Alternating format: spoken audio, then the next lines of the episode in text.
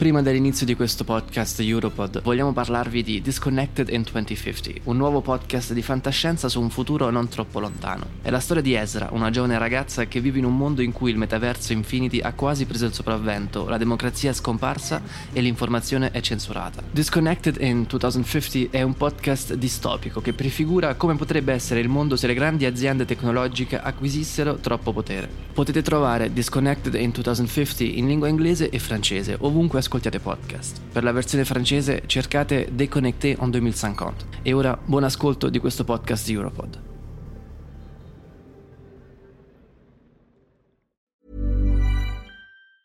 Burroughs Furniture is built for the way you live. From ensuring easy assembly and disassembly to honoring highly requested new colors for their award-winning seating, they always have their customers in mind. Their modular seating is made out of durable materials to last and grow with you. And with Burrow, you always get fast, free shipping. Get up to 60% off during Burrow's Memorial Day sale at burrow.com slash ACAST. That's burrow.com slash ACAST. burrow.com slash ACAST. Europod.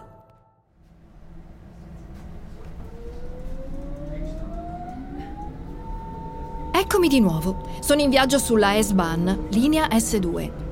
Vi porta da Pankov, nella parte nord-est della città, fino all'estremità occidentale di Berlino.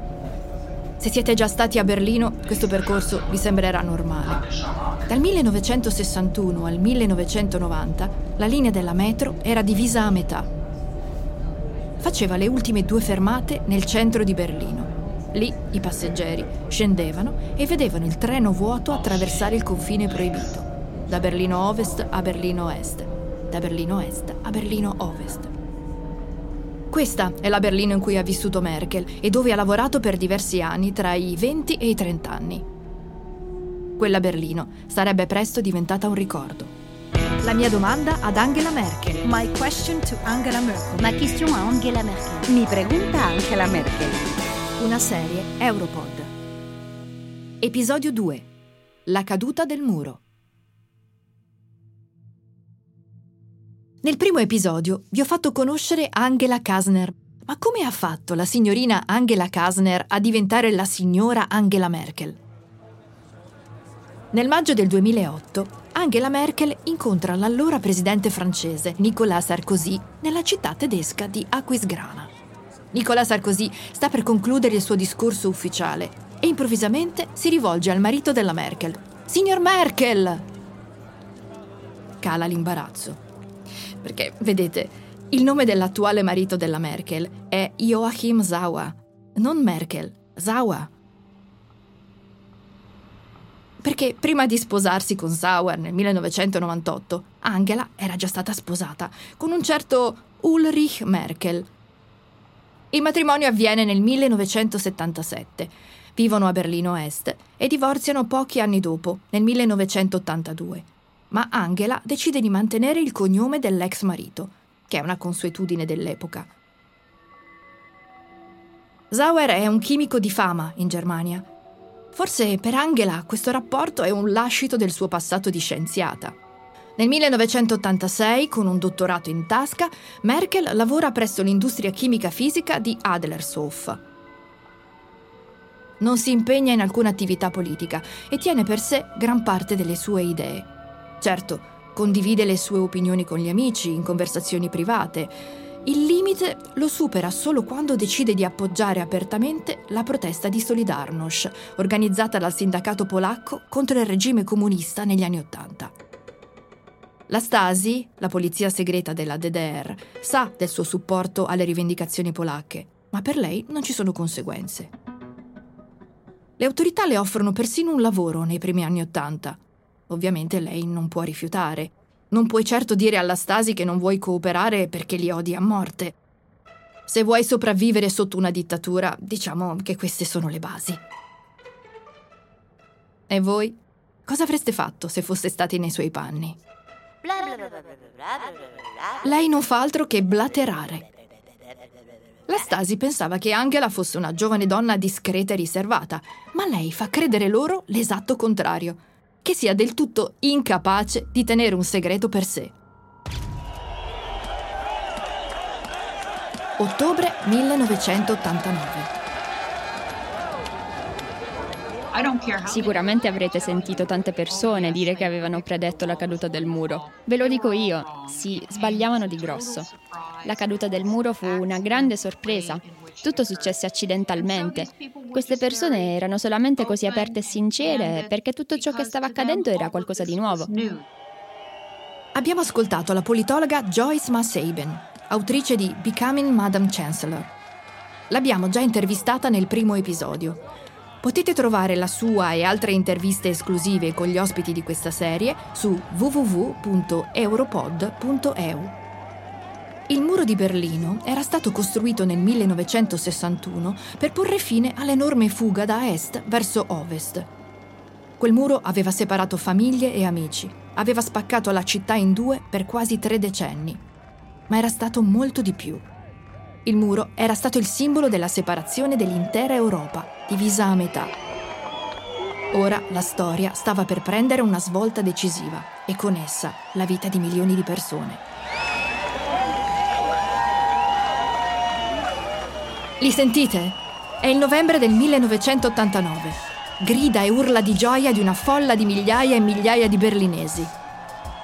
Dopo anni sulla soglia dello sfascio, il regime comunista della Germania dell'Est sta per collassare e dopo alcuni tentennamenti decide di aprire i confini con l'Ovest. La gente danza, grida, piange, ride. Ma dov'è Merkel in quella folla? Molti se lo sono chiesto. Perché tutti coloro che erano lì a Berlino quella notte hanno una storia da raccontare e amano farlo. Allora, dov'è Merkel? Beh, lei non è lì. Nessuna folla, niente appuntamento con la storia. Angela è, tenetevi forte, in sauna, al suo appuntamento settimanale con una cara amica. Tornando a casa, attraversò il muro. E qui i racconti divergono. Alcuni dicono che lo oltrepassò per mangiare ostriche con sua madre in un hotel di Berlino Ovest. Altri dicono che andò direttamente a casa perché doveva alzarsi presto la mattina seguente. La persona che state per ascoltare è Michael Schindelm.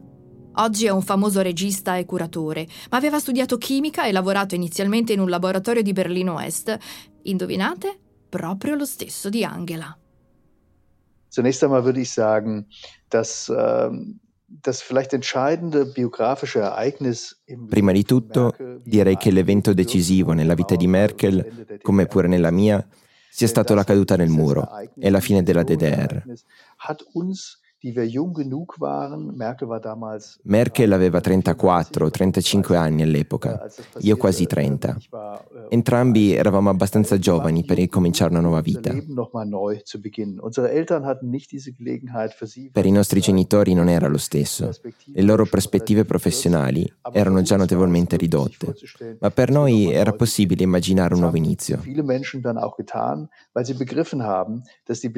E per molta gente fu così, infatti perché si resero conto che le certezze sociali, politiche ed economiche che avevano sotto la DDR, per quanto limitanti e difficili, non esistevano più. E l'esperienza di qualcosa che è stato in piedi fino a ieri, di colpo scompare, aprendo nuove opportunità, ti permette di rivalutare tutto e ti incoraggia a riprendere il controllo della tua vita nochmal sein Leben neu in die Hand zu nehmen. La Germania sta cambiando. La Merkel ne è consapevole. E come vi avevo già detto, lei non è solita ignorare i segni del tempo. Il mondo in cui era cresciuta è sul punto di svanire per sempre. Si tratta di un'esperienza molto profonda. Credo sia qualcosa che la mia generazione, nata nell'Europa e nella Germania dell'Est, sicuramente condivide. Certo, ognuno ci ha fatti i conti a modo suo, ma una cosa abbiamo in comune, Merkel, io e moltissimi tedeschi dell'Est. Abbiamo cercato di trarre il meglio da quella situazione, seppure in ambiti diversi. Abbiamo voltato pagina e ricominciato tutto da capo. Abbiamo cercato a tutti i costi di cambiare prospettive di carriera, mettendo da parte quelle che fino a pochi mesi o settimane prima ci sembravano le uniche possibili. All'improvviso nuovi orizzonti, nuove possibilità. Fino al giorno prima Angela non poteva sognarsi di insegnare russo come inizialmente desiderava, perché era figlia di un pastore. Ora invece poteva fare qualsiasi cosa, poteva essere qualunque cosa. Decide di chiudere con il suo lavoro in laboratorio. Ha una nuova ossessione, la politica. Non è l'unica a provare un rinnovato interesse per la politica. Sua madre si iscrive all'SPD, il Partito Socialdemocratico. Suo fratello invece sceglie i Verdi. Tutti sono elettrizzati dalla prospettiva del pluralismo politico. Anche Angela valuta di iscriversi all'SPD, ma decide di andare a fare visita a un altro partito, der Demokratische Aufbruch, il risveglio democratico. Questo partito è più di centrodestra rispetto all'SPD, più di centrosinistra. Ma tutto sommato in questa fase le ideologie non sono poi così ben definite. Quel partito finì per diventare ancora più conservatore. Quando Merkel arrivò in sede c'erano sparse ovunque parecchie scatole di computer e fax. I tedeschi orientali e occidentali stavano donando moltissime attrezzature sperando ovviamente di poter mettere piede nel nuovo contesto del partito nell'est. E lei in qualità di scienziata era l'unica persona che ne sapesse di computer e capace di farli funzionare. È così che ha cominciato. È così che comincia tutto. Nei piccoli uffici di Prenzlauerberg, l'ex distretto anticonformista del nord-est di Berlino. Angela non fa altro che tornarci in quegli uffici, ogni giorno. Loro hanno bisogno di aiuto e lei è lì, pronta a supportarli in ogni modo. Ma un giorno, nel marzo del 1990, il partito si trova a una svolta. Wolfgang Schnur, il leader, è costretto a dimettersi. Come mai? Secondo i giornali pare che abbia un passato da informatore della Stasi. Per rimpiazzarlo, il partito deve trovare qualcuno dalla faccia pulita. E chi meglio di un uomo di chiesa dissidente? Vi ricorda qualcuno? Aber der, ich, da non era certo mia intenzione fare carriera in politica. Non esisteva d'altronde un percorso tracciato come ce ne sono oggi. Per esempio, oggi chi vuole impegnarsi in politica sin da giovane nella CDU può iscriversi all'organizzazione giovanile del partito e provare a farsi strada. Rainer Eppelmann prende il comando. Abbiamo già parlato di lui nel primo episodio e tutto questo clima di confusione intorno al partito offre a Merkel una finestra di opportunità. Il mese prima Schnur l'ha nominata portavoce. E adesso una folla frenetica di giornalisti sta aspettando fuori dalla sede centrale. Nessuno vuole parlare con loro. E allora lo fa lei. Also, um, wir müssen immer mal überlegen, was wir jetzt als die Bürgerbewegung. E lo fa in maniera brillante. È così calma e sicura. Da habe ich sie das erste Mal in enger Zusammenarbeit erlebt. Fu allora che ebbi occasione di cooperare a stretto contatto con lei. Mi resi subito conto di essere davanti a una donna riservata, competente, gentile, disponibile e piuttosto saggia. Eh, Abbiamo poi lavorato insieme per far sviluppare il risveglio democratico.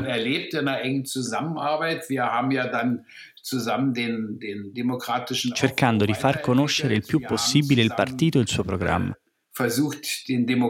Non solo nel distretto di Prenzlauerberg, ma in tutta Berlino Est e in tutta la DDR. La DDR tiene le prime elezioni democratiche nel marzo del 1990. Purtroppo per risveglio democratico lo scandalo Schnur è un duro colpo. Non riesce a superare la soglia del 3% ed entrare in Parlamento. Lothar de Maizière, il leader della CDU, diventa il primo e unico primo ministro eletto della DDR. Il suo obiettivo è chiaro, negoziare la riunificazione con la sua controparte occidentale, Helmut Kohl. Eppelmann ha in mente il profilo perfetto da proporre a de Maizière. Sono stato io a suggerire di nominare Angela Merkel come portavoce del governo. E Lothar de Maizière mi rispose che non era possibile perché avevano già promesso quel posto a qualcun altro del suo partito, la CDU ma disse anche che avrebbe potuto nominarla come vice portavoce, cosa che poi accadde. Succede così, dunque. Dopo un solo anno la sua vita politica è già ben avviata. È diventata la vice portavoce del governo dell'Est. Und dann hat sie Glück gehabt, der Pressesprecher hatte Flugangst. E poi ebbe un colpo di fortuna. Il portavoce aveva paura di volare. Poteva quindi muoversi senza problemi da Erfurt, dove viveva, e viaggiare all'interno della DDR in macchina o in treno. Ma la sua fobia dei voli gli impediva di recarsi a Londra, Mosca, Washington o a Parigi con Lothar de Maizière e il suo staff. Da konnte der Regierungssprecher immer nicht mitfahren, weil er Flugangst Se c'è una cosa che la gente adora di Merkel e del fatto che lavori per loro, è la sua efficienza. Merkel lavora sodo e allo stesso tempo è discreta, mai fuori posto. In poche parole non dà l'impressione di essere ambiziosa, fa sentire i suoi superiori al sicuro. Pochi mesi più tardi, in ottobre, viene eletta al Bundestag, il Parlamento tedesco, la cui sede è all'epoca a Bonn. La riunificazione sta prendendo forma. È allora che il risveglio democratico si fonde con l'occidentale CDU. Vi dice niente? La CDU è l'attuale partito di Merkel, l'Unione Cristiano-Democratica. Dopo un anno di negoziati, la riunificazione della Germania diventa realtà nell'autunno del 1990.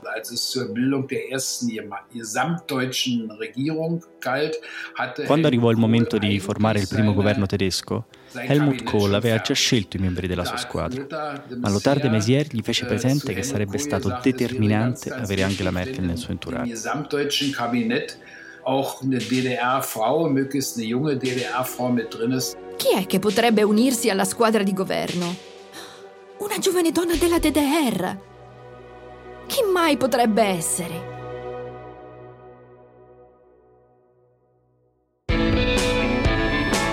La mia domanda ad Angela Merkel. My question to Angela Merkel. Ma question a Angela Merkel. Mi pregunta Angela Merkel. Una serie Europod.